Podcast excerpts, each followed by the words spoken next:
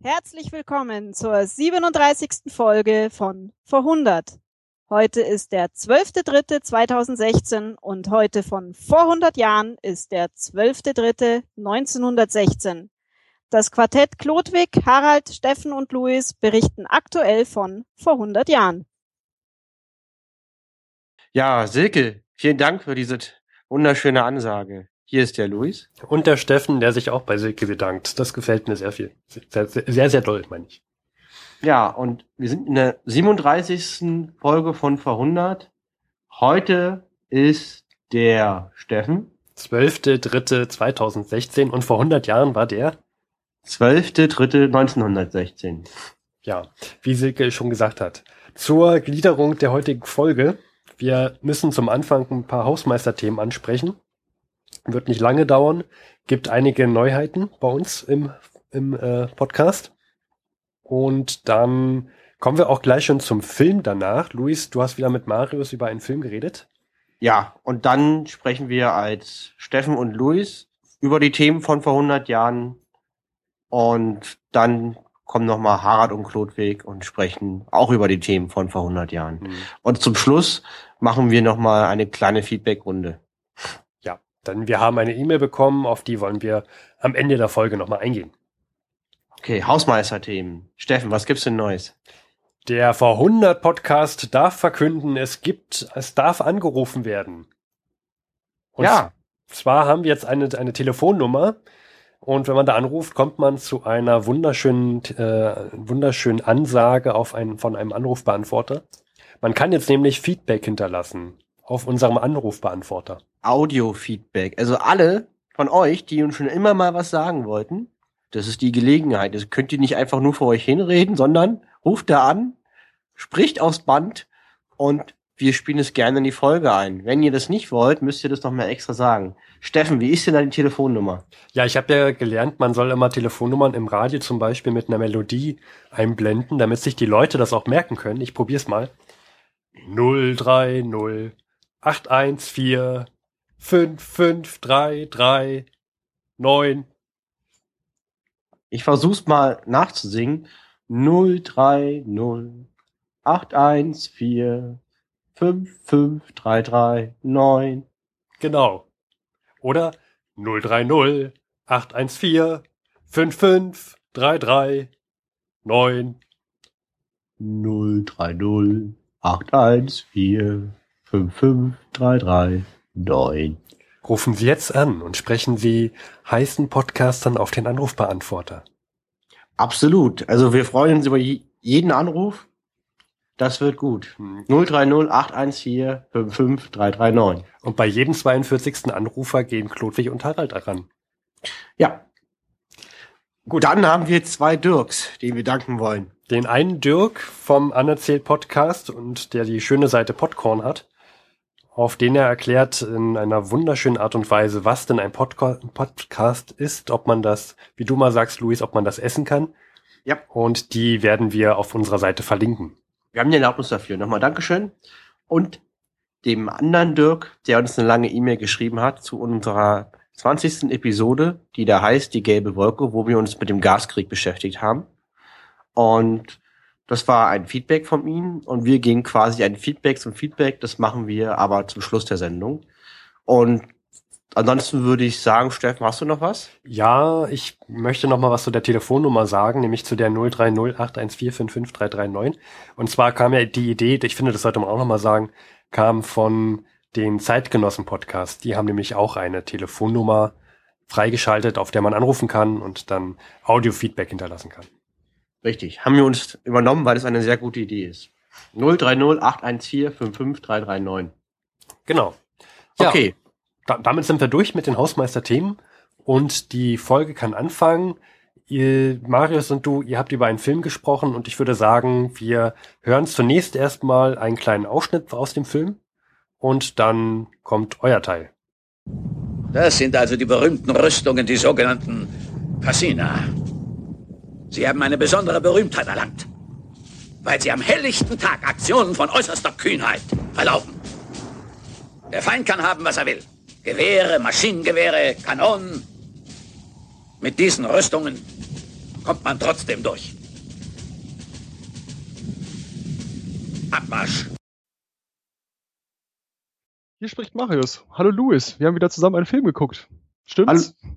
Ja, hallo Marius. Wir haben wieder zusammen einen Film geguckt, auf den Fernseher, der so sozusagen in über zwei Meter Höhe gefühlt bei dir an der Wand hängt. Der guckt nur auf dich herab. Das ist ja. alles. Ähm, kannst du dich noch erinnern, was wir einen Film geguckt haben? Ja.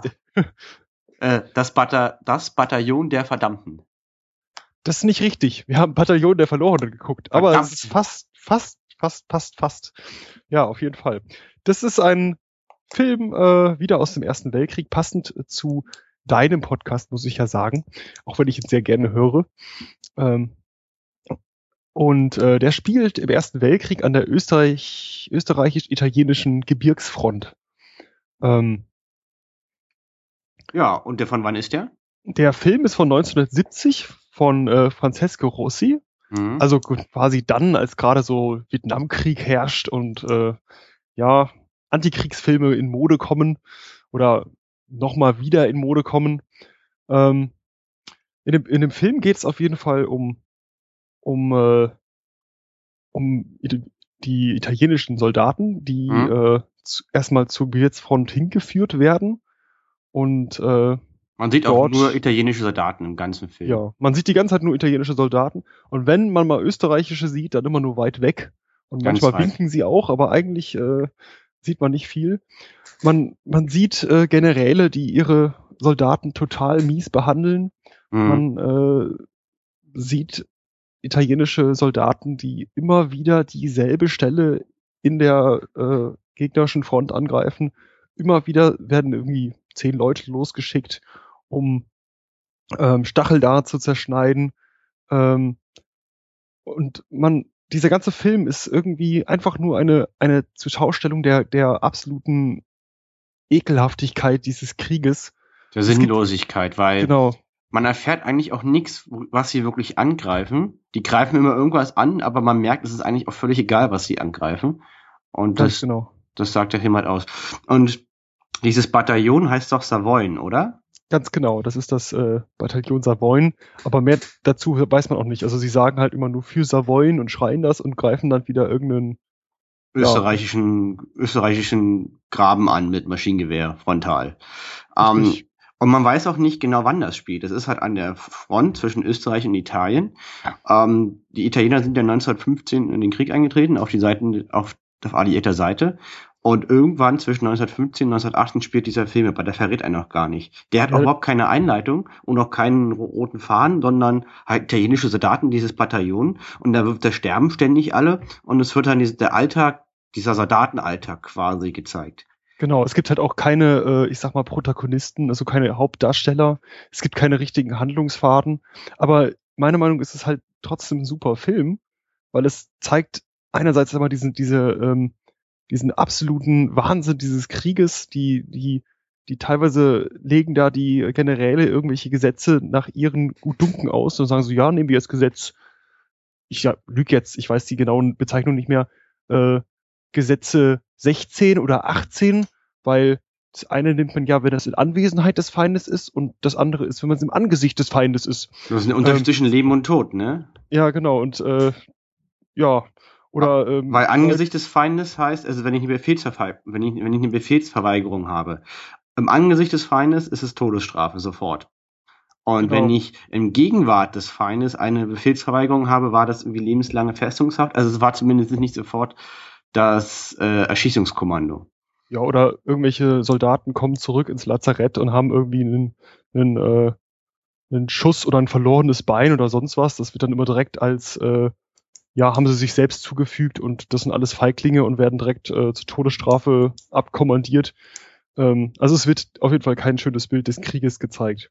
Ja, der, der Film hat ja auch eine eindeutige politische Botschaft. Ähm, also wir haben halt lang gerätselt, weil also alle Figuren sind total, also viele Figuren sind absolut überzeichnet. Also dieser, dieser General, der ist so böse, dass man den gar nicht mehr ernst nehmen kann, fand ich in einigen Stellen. Der ist einfach nur so eine Karikatur eines bösen Generals, der unfähig ist und von seinen Truppen gehasst wird. Und auch die viele der anderen Offiziere, also vor allem die höheren Ränge, werden eigentlich nur gehasst und äh, haben wir lange, haben wir schon mal Filmekunft drüber geredet, ob der Film nicht eine sozialistische Botschaft äh, hat, ne? Ja, richtig. Das äh, kann man sogar bestätigen. Ich habe dann mal bei der deutschen Wikipedia äh, geschaut. Mhm. Ähm, interessanterweise ist die am umfangreichsten, auch umfangreicher als die italienische oder englische. Und dort wird definitiv äh, gesagt, dass äh, äh, der Regisseur in diesem Film sehr viel Karl Marx zitiert, in Anführungsstrichen, indem da äh, bestimmte äh, Generäle so die, die, äh, die herrschende, Klasse darstellen und die Soldaten so die äh, untere Klasse und äh, die Offiziere, die intellektuelle Mittelschicht. Aber mehr dazu kann ich auch nicht sagen. Ich bin jetzt kein Karl Marx-Kenner. Ist halt schwierig. Meine, in einer Szene äh, praktisch verhindert der Kompaniechef, dass seine Leute meitern und meinte, wenn man macht man das richtig. Und wenn wir hier meutern, dann übernehmen wir alles und marschieren auf Rom, erschießen alle, äh, erschießen das komplette Armeekommando und setzen eine sozialistische Demokratie auf. Also der Film hat eine klare Botschaft, die er transportieren möchte. Der wirkt aber sehr so zusammengesetzt aus so ähm, Bruchstücken. Also ich finde, wie gesagt, es gibt keinen roten Faden. Ich finde viele viele Szenen auch wirken wie so ein Albtraum. Also die Kamera geht dann so ganz nah ran und das ist auch alles so ganz los zusammengesetzt. Deswegen finde ich Marius nicht, dass das ein guter Film ist, weil der unterhält nicht. Also ehrlich gesagt, man muss sich, das ist halt für Leute, die jetzt sich für das Thema Erster Weltkrieg interessieren, schon mal spannend zu gucken, weil es gibt, glaube ich, keinen anderen Film, der an dieser Front spielt. Von daher ist es schon interessant. Ich habe mich nicht geärgert, den zu sehen. Ich würde ihn aber vielen Leuten nicht empfehlen zu schauen, weil er doch sehr intellektuell ist. Man sehr viel Hintergrundwissen braucht, um verstehen, was sie da eigentlich aussagen. Und das auch in einigen Stellen schwere Kost ist. Also ich gebe dir auf jeden Fall recht, dass es schwere Kost ist, weil gerade keinen richtigen Handlungsstrang ist halt äh, nicht gerade einfach, aber so die, die starken Momente des Filmes, finde ich, sind einfach diese Szenen, wo dann äh, man ein Bild sieht, wo man Ma Maschinengewehrfeuer sieht, dann man die ganze Fläche wird erleuchtet durch das Maschinengewehrfeuer, das Maschinengewehrfeuer ist aus, alles ist dunkel, man sieht wieder irgendwelche ganz nah rangezoomten Leute, irgendwie die Kamera wird komplett überblendet. Es hat sowas sehr dystopisches oder eine Szene. Aber warte mal, ich möchte dazu mal erwähnen, liebe Zuhörer, das geht dann sieben Minuten so. Also ja. darauf muss man echt stehen, auf diese Form der Unterhaltung, so als kleine Warnung. Ja, oder äh, an einer Stelle schicken die die Soldaten in so riesen Ritterrüstungen und ähnlichen Dinger auf die MG-Nester zu, weil dann prallen die Schüsse ja ab angeblich, aber ähm, das klappt nicht ganz so gut. Aber das sieht halt so aus, während wenn da äh, die äh, Soldaten ihren riesen Rüstungen äh, durch die durch das äh, Gebirge watscheln. So Wie so Enten. Ja, wie Pinguine also, oder Pinguine am La auf Land. Mich hat das eher an so einen Science-Fiction-Film erinnert, in irgendwelche äh, Astronauten, die in ihren Raumanzügen, durch mit ihren sperrigen Raumanzügen über irgendeine Mondlandschaft latschen. Aber genauso sah es aus, weil das sah, es war so eine Mordor-mäßige Mondlandschaft und die haben so eine schwere, schwere Rüstung an, die angeblich vor Kugeln schützen soll, was natürlich überhaupt nicht geht. Und auch an der Stelle würde ich halt unterschreiben, dass das nicht historisch korrekt ist, weil ich habe noch nie gehört, dass jemand ernsthaft versucht hat, eine Eisenrüstung gegen eine Maschinengewehrstellung im Ersten Weltkrieg anzutreten. Also von daher. Ja. Oh. Okay. Hm. Ähm, aber ansonsten fand ich den Film, also von, von äh, vor 100 Aspekten, die meisten Sachen ziemlich, äh, ziemlich gut, muss ich sagen. Ich auch. Also, was gibst du für eine Wertung? Ähm, da ich ja diese, ich sag mal, ähm, spezielle Art von Film eigentlich ganz gerne mag, würde ich dem so dreieinhalb Punkte auf jeden Fall geben. Also auf der von Skala von Marius dreieinhalb von fünf und auf der Verhundert-Skala? Äh, ja, vier. Weil es der einzige Film über die Alpenfront zwischen Italien, Österreich, Ungarn, den wir kennen. Und der ist zu 90 Prozent historisch genau. Ja, richtig. Also es gab auch eine Szene, wo die Österreicher mit Kavallerie die Italiener angegriffen haben. Und ehrlich gesagt, mir ist es nicht bekannt, dass im Ersten Weltkrieg österreichische, ungarische Kavallerie italienische Truppenverbände in den Alpen angegriffen haben. Wobei ich auch nicht alles weiß und von daher das nicht auszuschließen ist. Aber das war eher selten der Fall. Es wirkte ein bisschen so mit Kavallerieangriffen. Das gab's an der Front, meine ich jetzt nicht. Aber das sind auch kleine Details. Und diese Ritterrüstungen, die waren schon sehr skurril. Ja, ja, wer Aber, weiß, die haben sich eine Menge Blödsinn ausgedacht. Naja. Also gut. uns beiden hat es aus verschiedenen Gründen Spaß gemacht, den Film zu gucken. Kann man jetzt nicht jeden empfehlen. Ist nur für Leute, äh, für, Fach, für Fach, Fachpublikum, würde ich fast sagen. Ja. Gut, Luis. Ich wünsche dir dann noch einen schönen Tag. Ich dir auch. Den Rest des Podcasts übernimmst du ja dann mit Steffen auf, ne? Genau. Vielen Dank auf jeden Fall. Tschüss. Ciao. Ja, da sind wir wieder. Vielen Dank an Marius, vielen Dank an dich, Luis. War ja dann doch ein interessanter Film. Ich mochte vor allem den Einspieler am Anfang. Der ist so absurd. Ja, danke an Marius. Marius hat ihn auch rausgesucht und ausgeschnitten und äh, mir zugeleitet. Ja. ja. Dann haben wir noch etwas Interessantes und zwar haben wir eine mobile Zeitreisestation. Mit ja. der können wir manchmal, also von der kriegen wir manchmal Feedback, dass jetzt gerade etwas Interessantes passiert. Unter anderem ist heute von vor 100 Jahren fand in Mariendorf, Berlin, ein Pferderennen statt. Mehrere Pferderennen. Also genau heute von vor 100 Jahren. Genau. Gab's Pferderennen. Und da kriegen wir manchmal Meldungen von vor 100 Jahren einfach reingespielt. Da, äh, das passiert im Zeitraffer, deswegen ist das nicht äh, original getreu von der Zeit her. Ähm, von den Zeitabständen. Ja. Man muss sich das vorstellen, es ist so ein, so ein Mikrofon getarnt in einer braunen Mahagoni-Box, die quasi versteckt ist im Gebüsch. Genau, weil wir dürfen ja keine Spuren hinterlassen in der Zeit von 400 ja, Jahren. Ja, richtig, ne? Das verändert ja quasi sonst die Zeitschiene. Das dürfen wir ja nicht. Ne? Wir können ja, das, wir müssen ja immer alles so lassen, wie es ist. Genau. Und da wird es dann hin und wieder mal, ohne, wir wissen auch nicht, wann es passiert, aber hin und wieder mal wird es da Einspieler geben von den Pferderennen von vor 100 Jahren. Genau. Der Vorteil ist, wenn man, wenn man wettet, man weiß schon, wie es ausgeht. Also von daher. Ja. Also hört diese Folge, wenn ihr irgendwann mal aus Versehen durch die Zeit reist und zum 12.03.1916 auf der Trabrennbahn Mariendorf seid, dann wisst ihr schon, auf welches Pferd ihr wetten müsst. Absolut, ja. Das, das ist Service für die Hörer. Genau. Gut. Aber bevor wir das, können wir schon mal sagen, und zwar, es gibt ja einen alten Bekannten, oder was ist das alten Bekannten, den hat man schon mal gehört, und zwar Lenin. Lenin, ja, kenne ich nicht persönlich, aber was gibt's von dem? Der ist in Genf und spricht über die Friedensbedingungen im Zusammenhang mit der nationalen Frage. Hm, wie kommt's, dass der jetzt gerade in Genf spricht? Der, der, der ist doch jetzt auch irgendwie groß unterwegs, ne, vor 100 Jahren? Na, der ist im Exil halt, weil der ist politisch schwierig, weil noch ist Russland zaristisch, da hat der Zar das Sagen und da ist ein Kommunist hm. nicht wohl angesehen. Also ist er in der neutralen Schweiz und hat sich sozusagen da Unterschlupf gesucht. Und ja, das wird jetzt gerade sehr interessant für Lenin, vor allem das nächste Jahr 1917. Sehr, sehr entscheidend. Das werdet ihr, das werden wir aber in den späteren Folgen alles genau nochmal erklären. Genau. Aber interessant. Lenin ist unterwegs in Genf. Dann, und ja? der deutsche Höchstkreuzer Möwe ist ins Deutsche Reich zurückgekehrt. Das ist ein Hilfskreuzer. Das ist so ein quasi ein Handelsschiff, was bewaffnet wird. Mhm. Und um, ja, das haben wir, die war sehr erfolgreich. Die hat 14 gegnerische Dampfer versenkt, sozusagen. Also statt ein U-Boot gibt's auch die Idee, dass man Handelsschiffe bewaffnet und in den Atlantik schickt, um halt gegnerische Schiffe aufzubringen um die gegnerische Handelsschifffahrt zu zerstören, um die Nachschublinien des Feindes zu stören.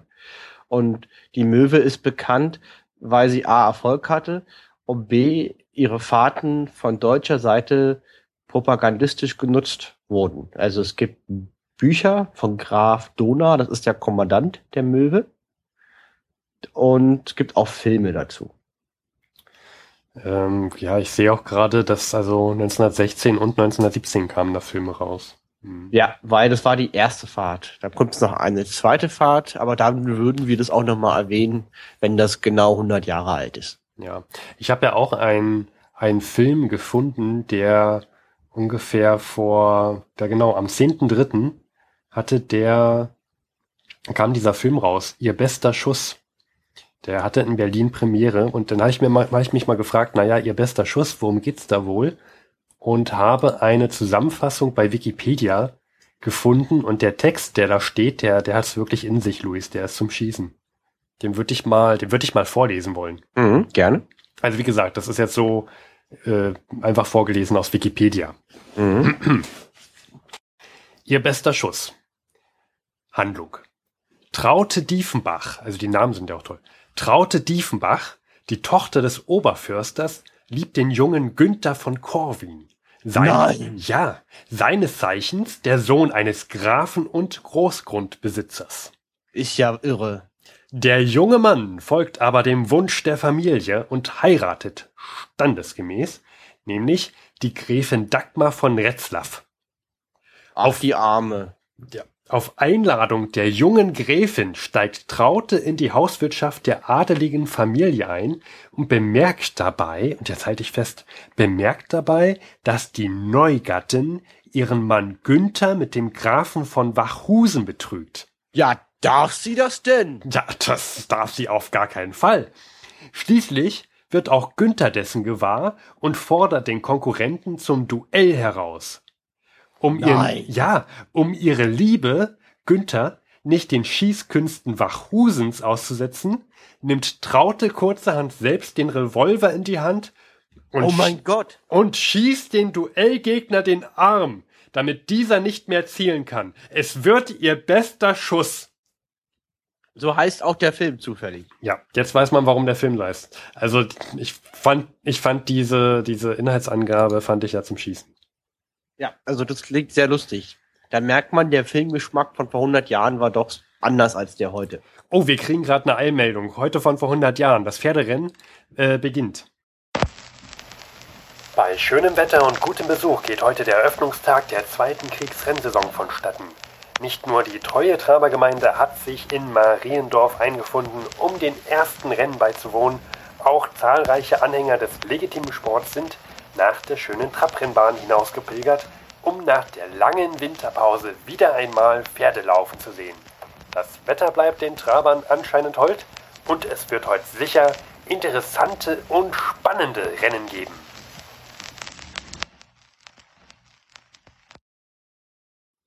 Tja, so schnell kann es gehen. Das war die erste Eilmeldung. Ja. Heute von 100 Jahren Trabrennbahn Mariendorf. Okay. Und dann, wir haben ja noch die Alpenfront. Ja, was ist denn da sonst so los? Und zwar, wir sind jetzt beim fünften Isonzo. Ja. Fünften Und zwar, Isonzo? es gibt immer wieder das, das gleiche Szenario. Isonzo ist so ein Fluss. Und die Italiener greifen die Österreicher an und die Österreicher schlagen die Italiener zurück. Ja. Und da gab es jetzt schon vier Schlachten, ja. Jetzt kommt die fünfte quasi. Kannst du sagen, wie sie ungefähr ausgehen wird? Ja, es gibt keine größten Erfolgen für beide Seiten. Wobei halt quasi Österreich-Ungarn verteidigt und wenn keiner gewinnt, hat taktisch der Verteidiger ja gewonnen, weil der ja nur verteidigen wollte. Ja, das, das, das sehe ich auch so. Aber das, das waren generell auch diese Isonzo-Schlachten, ne? Da gab es irgendwie keine großen Entscheidungen. Nicht, nicht aktuell. Ja. Es dauert noch eine ganze Weile, bis da was passiert. Oh, Spoiler Alert, da kommt also noch was, ja? Wow. Ja. Äh, oh, Luis, ich krieg gerade noch, wir kriegen gerade, wir kriegen gerade wieder neue Eilmeldung von heute von vor 100 Jahren von der Trabrennbahn. Das den Tag einleitende Eröffnungsrennen brachte mit dem Sieg von Burggräfin der Ersten eine große Überraschung, die der Totalisator mit fast 20-fachem Gelde honorierte. Den Preis von Mariendorf holte sich Seeadler gegen Bell Idolita die sich am Start ihre Aussichten verscherzte. Im dreijährigen Entschädigungspreis gewann Großmann mit Palmetto Watz, den er zu einem überlegenen Siege über Gestüt Germanias Amanda steuerte. Und gleich berichten wir vom Eröffnungspreis der Internationalen.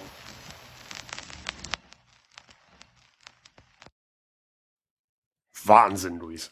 Da passiert echt was. Ja, da geht's Aus ab. Und dann haben wir natürlich noch Verdun. Die deutschen Angriffe haben sich äh, festgefahren. Ja. Es wurde ja Fort Douaumont sehr überraschend gestürmt, nachdem die Deutschen heftiges Bombardement gegeben haben, konnten sie innerhalb von wenigen Tagen große Geländegewinne erzielen und haben das Fort Douaumont eingenommen. Dann wurde Petain, Philippe Petain zum Oberbefehlshaber für das Gebiet Verdun für alle französischen Verbände ernannt. Und jetzt haben die Deutschen schon noch Fortschritte, können aber zum Beispiel das, das Dorf Douaumont, das bei der Festung einnehmen, können, müssen aber ihre Fortschritte, die verlangsamen sich. Der Angriff beißt sich fest. Hm. Dazu kann man auch noch mal zum Nachhören unsere letzte Folge, Folge 36 anhören. Da haben wir, ich finde, relativ ausgiebig über Verdun uns unterhalten. Zum Beispiel, es gab einen Nachtangriff am 8.3., also von vor fünf Tagen, von vor 100 Jahren, wo das Fort Faux, ein anderes Fort, das nicht genommen werden, konnte nicht genommen werden. Der Angriff wurde zurückgeschlagen. Hm. Achtung, Wortwitz, da ist Ihnen also ein Fauxpas unterlaufen. Absolut. Mhm. Oh, oh, oh, oh, Luis, Luis, Luis. Wir kriegen noch mal eine Einmeldung von vor 100 Jahren und zwar ein Live-Ausschnitt von einem Pferderennen. Die, große Internationale. Wir schalten mal rein. Und nun der Eröffnungspreis der Internationalen. Gleich fällt der Startschuss. Und da ist der Startschuss. Osterfriedrich nimmt sofort die Führung ein.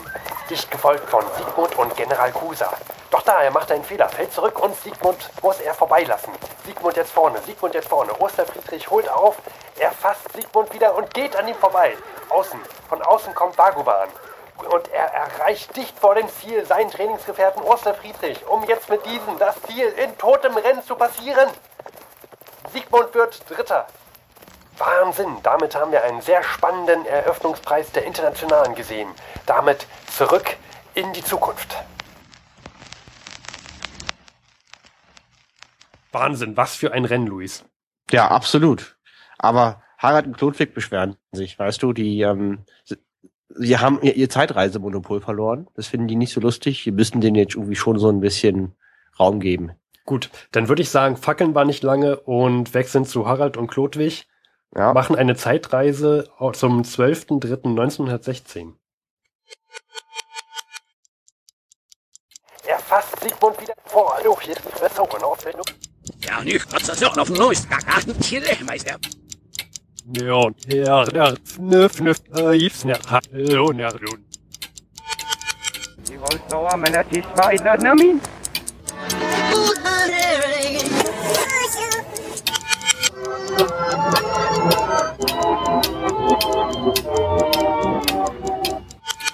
Mengal, äh, Nanom, Fnüffran.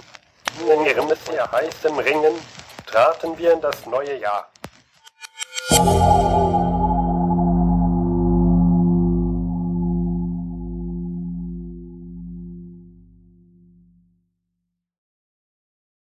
12. März 1916. Wolkig, 3 Grad.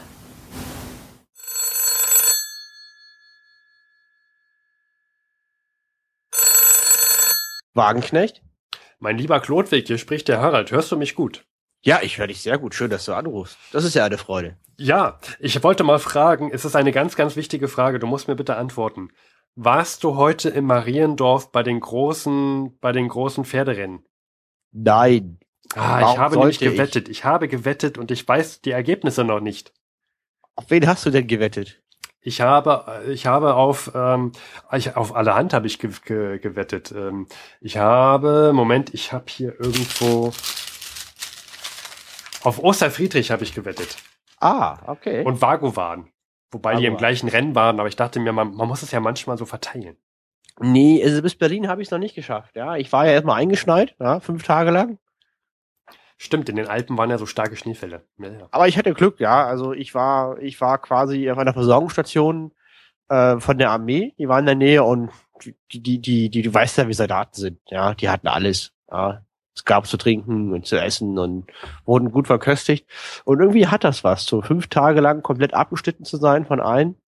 Kein, kein Harald, der dich anruft und wissen möchte, ja. wie, wie Pferderennen ausgefallen sind? Ja, du weißt immer diese Hufklappergeräusche und dieses, dieser Stress im Alltag. Ja. Äh, und immer dieses Bimmeln von irgendwelchen Kirchen, das hast du da nicht, wenn du eingeschneit bist. Kann man wirklich mal so ganz entrückt vom Alltag in sich gehen, den ganzen Tag Karten spielen, irgendw irgendwelches Zeug abend trinken. War super. Ja, war, war, waren schöne fünf Tage. Und dann haben wir es endlich mal geschafft, da rauszukommen. Von diesem Pass. Ja. Wir hatten Schneehöhen bis zu fünf Metern. Oha. Und dann? Ja. Aber jetzt bist du in Deutschland. Du bist jetzt aber im, im, Deutschen Reich schon. Ja, wir sind wieder zurück nach Deutschland, weil ich habe mir jetzt auch gesagt, ich wollte eigentlich länger in der Schweiz bleiben, aber es hat keinen Sinn, wenn das alles so zugeschneit ist, gehe ich lieber zurück nach Deutschland. Und ey, weißt du was? Sag an, weißt du doch was über die Pferderennen? Nee, aber ein, praktisch eine Tonne Kartoffeln kostet jetzt 96 Mark. Das ist schon ziemlich viel. Das ist ja schon sehr viel. Du, ähm, Klotwig, wenn ich dir Kartoffeln schicken soll, dann sag Bescheid. Ja, ja, ja. Ähm, das ist halt die Frage. Wahrscheinlich ist der Transport trotzdem noch zu teuer. Ja, das wahrscheinlich. Ich kann auch mal ein paar Kartoffeln kaufen, dann kannst du die, wenn du mich besuchst, äh, kannst du dir eine ganze Tonne mitnehmen. Was sagst du denn jetzt eigentlich dazu, dass Deutschland Portugal den Krieg erklärt hat? Ja, es war ja nur noch eine Frage der Zeit. Ja. ja. Die, die hatten doch da, ich weiß gar nicht mehr genau, wie das war, aber ich glaube, dass die Portugiesen da deutsche Schiffe in Beschlag genommen hatten. Jetzt Richtig. Ende, Ende Februar war das. Das stand in, den, in der Zeitung ganz groß. Und ja, ich meine, du kennst ja die Deutschen, die fackeln nicht lange und erklären immer jeden gleich den Krieg. Ja, weil geht ja nicht. Kannst ja nicht einfach Schiffe beschlagnahmen. Ja, mitten im Weltkrieg. Ja, um, ich meine, irgendwie auf ein Land mehr oder weniger kommst du wahrscheinlich auch nicht mehr an. Ja, ist so. gut. Ich meine, Portugal ist jetzt auch nicht gerade eine, eine Front, eine weitere Front, die direkt nee. am Deutschen Reich angrenzt. Aber gut. Andererseits noch, noch, noch mehr Soldaten, die gegen das Deutsche Reich und gegen die Mittelmeermächte kämpfen. Ja, aber ich glaube nicht, dass die Portugiesen der Großes machen werden, weil warum sollten sie? Naja, aber du, vers du versperrst dir damit ja auch Handelswege. Jetzt mal, die sind jetzt wahrscheinlich nicht groß genutzt worden da, aber es sind ja potenzielle Handelswege. Ja. ja. Und gerade mit einer Seeblockade sollte man sich vielleicht nicht mit einer ähm, mit einem Land verscherzen, was ganz gute äh, Handelswege übers Meer hat. Ja. Ja, ja apropos Handel, ne? Ja. Hast du das mit der Möwe mitbekommen? Mit welcher Möwe? Werden jetzt Möwen gehandelt? Nee, das ist doch ein Schiff. Ach so. Nee. Und, und die haben sehr, das ist ein, praktisch ein Handelskreuzer der Deutschen. Die Deutschen schicken getarnte Handelsschiffe in die Welt raus, um halt gegnerische Handelsschiffe aufzubringen. Und die, eine der erfolgreichen ist die Möwe. Ja. Und der ist sogar zurückgekommen. Trotz ja. Seeblockade. Die müssten sich ja quasi an die Seeblockade vorbeischleichen. Wahnsinn. Ja, wenn es halt unter Wasser für die Deutschen nicht äh, gut geht, ne, wegen Propaganda, dann müssen sie es halt mit äh, umgebauten Handelsschiffen probieren. Ja, und das, das nimmt die sehr ernst, weil der Kommandant, das ist ein Graf zu Dona, D-O-H-N-A, hm. der hat jetzt den Pour le Mérite bekommen. Den was? Pour le Mérite, das sind drei Wörter, das ist französisch. Ja, pour le für den äh, Mérite. Für le, den, ja, und Mérite, Verdienst. Mhm, mh. Achso, das ist so ein Orden, ja, den ja. Ah. Das ist aber der höchste Orden, den man im Deutschen Reich bekommen kann.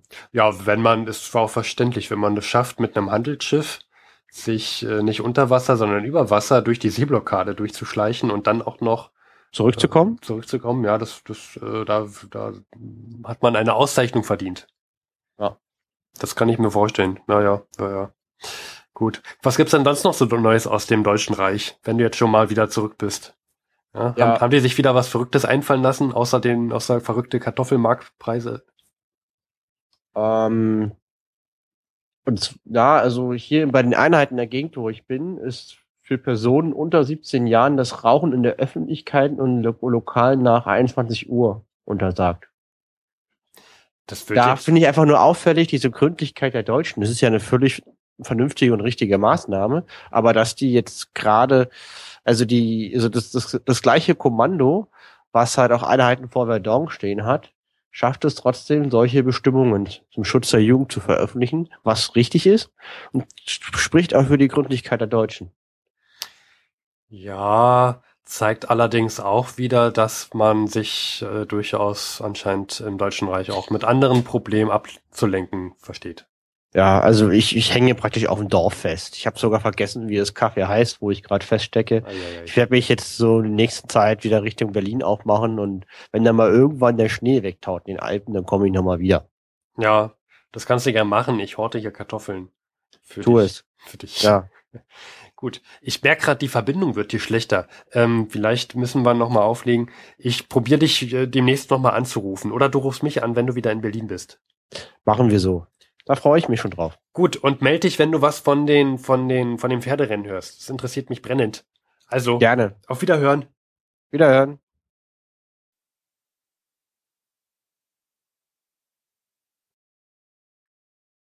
Ja, dann, hallo, da sind wir nochmal, Luis und Steffen. Hallo Luis.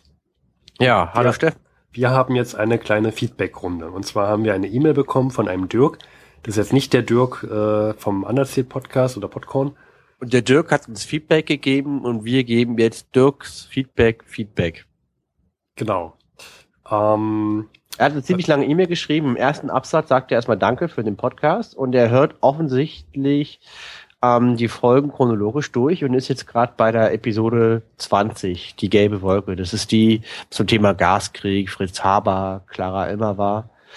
Und er ist, er hat uns halt kritisiert, was wir sehr gut finden. Kritik ist immer gut, weil so kann man was lernen, dass wir uns über den Gaskrieg empören würden, also empören würden in der Folge und dadurch nicht wirklich objektiv geblieben sind finde ich, hat er recht. Wir sind nicht objektiv, wir empören uns sehr. Äh, das hat aber auch einen Grund, weil wir eine bestimmte Einstellung haben über diesen Gaskrieg und ich finde, wir haben auch nicht das Ziel, groß objektiv zu sein bei diesem Thema, sondern ähm, nur, nur wenn wir das wollen. Und bei dem genau. Thema wollten wir ja nicht objektiv bleiben. Genau. Also wir haben da eine bestimmte Meinung, die wollten wir jetzt, die wollten wir in der Folge 20 und auch noch 21 auch rüberbringen. Und ja, dadurch ver verliert man Objektivität. Das geben wir zu, aber das hatten wir jetzt bei der Folge auch nicht als großes Ziel. Vielleicht, Dirk, weil mich würde interessieren, was dich konkret gestört hat. Du hast leider keine Beispiele genannt. Falls du das hörst, schick uns mal Beispiele, weil das würde mich interessieren. Ja, mich auch. Nächsten Absatz gibt dir gibt dir noch inhaltliche Anmerkungen und äh, die würde ich jetzt gerne hier nochmal dadurch äh, Raum geben. Und zwar, er weist richtig darauf hin, das haben wir in der Folge nicht genannt, aber das ist richtig, dass alle kriegsführenden Mächten 1914 keine Munition mehr hatten, weil der Verbrauch an Artilleriemunition to total unterschätzt wurde. In diesem Krieg wurden so viele Granaten benötigt, damit hat keine Nation gerechnet und die reichten hinten und vorne nicht. Und da ist natürlich die Idee, mit Gasgranaten zu, zu kämpfen, noch umso verführerischer, weil man könnte ja naiv denken, also mit einer Gasgranate kann ich ja so ein gewisses Gebiet ziemlich schnell quasi vergiften. Und wenn ich halt das gleiche, den gleichen Effekt mit normalen handelsüblichen Sprenggranaten erzielen möchte, brauche ich ja tagelanges Trommelfeuer. Dann ist es doch sozusagen irgendwie effizienter, Gas zu verwenden. Hm. Du hast gerade gesagt, dass sie äh, keine Munition mehr hatten, aber du meintest, dass ihnen die Munition ausging, wenn es nicht Ja, genau. Das stimmt. Und äh, da hat er noch darauf hingewiesen, dass das Haber-Bosch-Verfahren, was wir jetzt nicht nochmal beschreiben werden, was da genau passiert, aber Deutschland für Munition braucht man ja Sprengstoff und, und Sachen wie Salpeter. Das ist ein wichtiger Grundstoff der Sprengstoffproduktion. Und Salpeter wurde vor dem Krieg importiert, aus Südamerika zum Beispiel. Und jetzt ist ja Krieg, das ist ja praktisch Sperre durch die Engländer und durch den, durch das Haber-Bosch-Verfahren konnte Deutschland ohne Exporte aus Südamerika oder anderen sehr weit entfernten Nationen seine Sprengstoffvorräte produzieren, die es brauchte für den Weltkrieg. Hm. Da habe ich nicht mehr ganz in Erinnerung, ob wir, ich bin der Meinung, dass wir das aber auch mit angesagt hätten. Da fällt mir jetzt gerade ein, da müsste ich vielleicht auch nochmal die Folge 20 nochmal hören. Okay. Ich, vielleicht sagen wir es auch in Folge 21, weil ich hatte mir in Folge 20 da, die, auf die er anspricht, habe ich ja, mich ja beim Haber-Bosch-Verfahren total verhaspelt und das dann nochmal im Folge 21 nochmal angesprochen und nochmal probiert richtig zu stellen. Aber diese kausale Kette, dass halt Munition kriegsentscheidend ist, Munition sehr knapp war und das Haber-Bosch-Verfahren der Schlüssel war, dass überhaupt Munition da war für die Deutschen, das haben wir in der Folge nicht so dargestellt, so okay. eindeutig. Hm, und das ist schon ein wichtiger Punkt, gerade ja, zum Thema ja. Gaskrieg. Und dank, danke Dirk dafür, deswegen wollte ich es hier auch nochmal nennen. Hm, ja, da hat er recht. Mhm. Ja, wie geht's weiter? Da spricht er ja noch was an. Mit, er gibt uns auch noch Tipps oder kommt da vorher noch was anderes? Und genau, und dann weist er darauf hin, das habe ich so selber persönlich noch nirgendwo gelesen, äh, kann aber kann aber stimmen, deswegen nenne ich es auch Weisheit stimmen kann. Und zwar, das mit das Anfangsziel im Gaskrieg war es nicht, die Soldaten zu töten, sondern aus den Gräben herauszubekommen. Da hat das das kann stimmen, das haben das habe ich noch nie so gelesen. Ähm, was, was, was denkst du dazu, Steffen?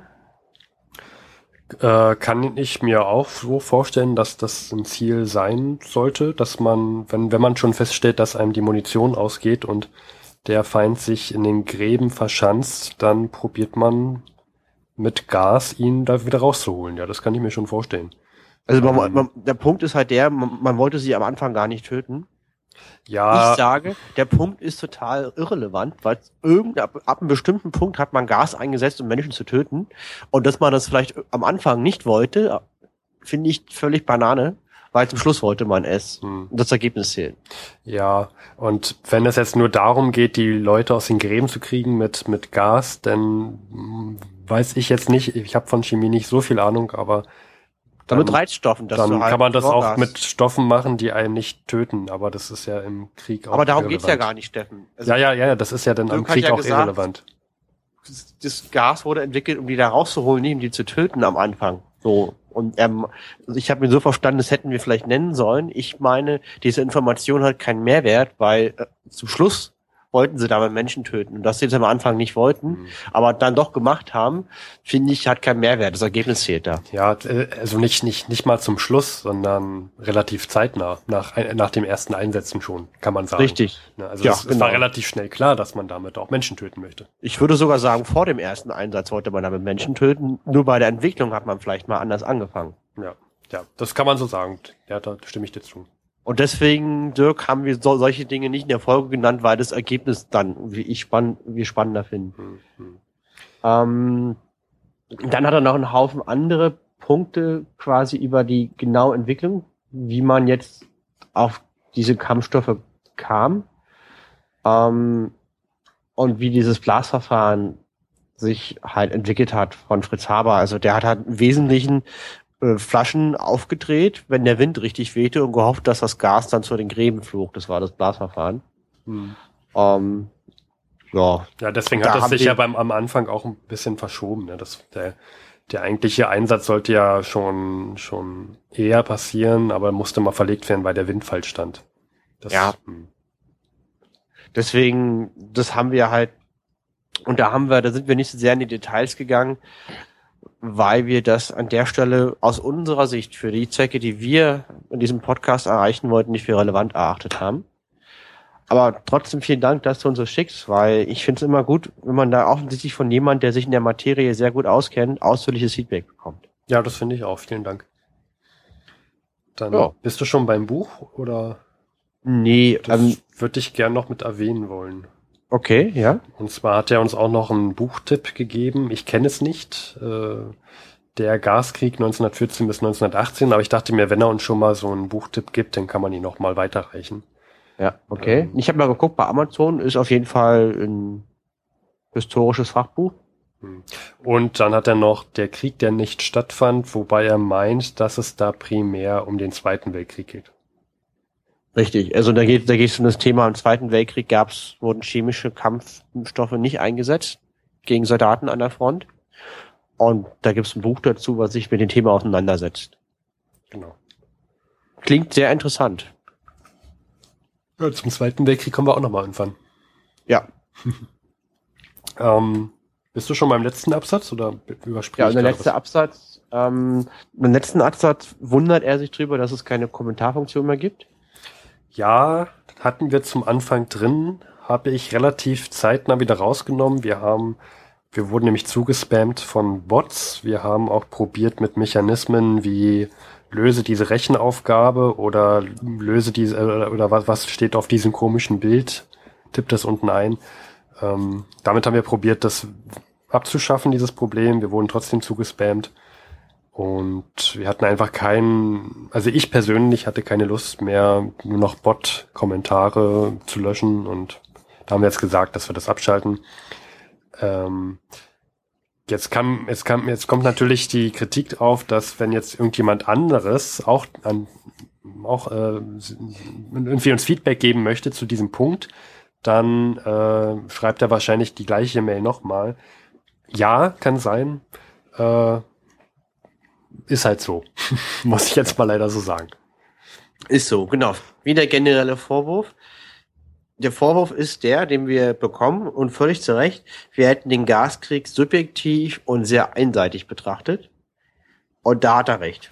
Ja, ähm, wir können allerdings auch nicht den Gaskrieg so genau behandeln. Also wir sind ja, wir, wir, wir haben, wir sind zwar im Podcast, wir können so lange reden, wie wir wollen, aber irgendwo sind wir auch bei, an unseren Grenzen. Das ist ja auch nur ein Hobby. Wir und können jetzt nicht irgendwie eine Woche lang nur über den Gaskrieg reden. Irgendwo müssen wir Abstriche machen und äh, ich finde es auch, es ist ja auch ein Mehrwert für den Hörer, wenn wir die Quellen sichten, uns eine eigene Meinung von bilden und filtern und dann die Sachen, die wie viel relevant halten, präsentieren und mhm. auch dies werten. Genau, das finde ich auch.